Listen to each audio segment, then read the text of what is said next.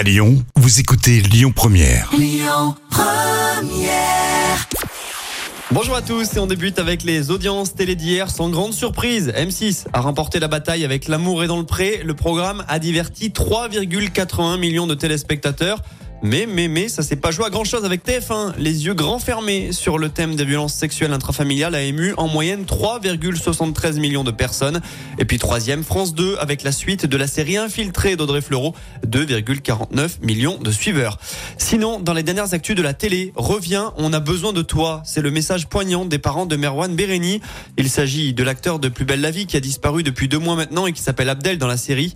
On rappelle que son véhicule est impliqué dans un accident qui a blessé une femme et un chien. Mehrwan, notre fils, affronte tes peurs, ont notamment écrit ses parents dans une lettre publiée par Libération.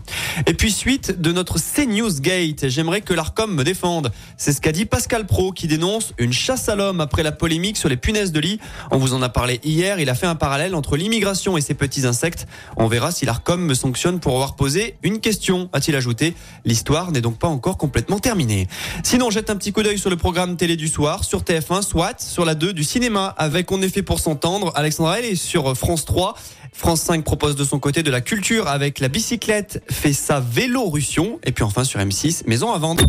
Écoutez votre radio Lyon Première en direct sur l'application Lyon Première, lyonpremière.fr et bien sûr à Lyon sur 90.2 FM et en DAB+. Lyon Première.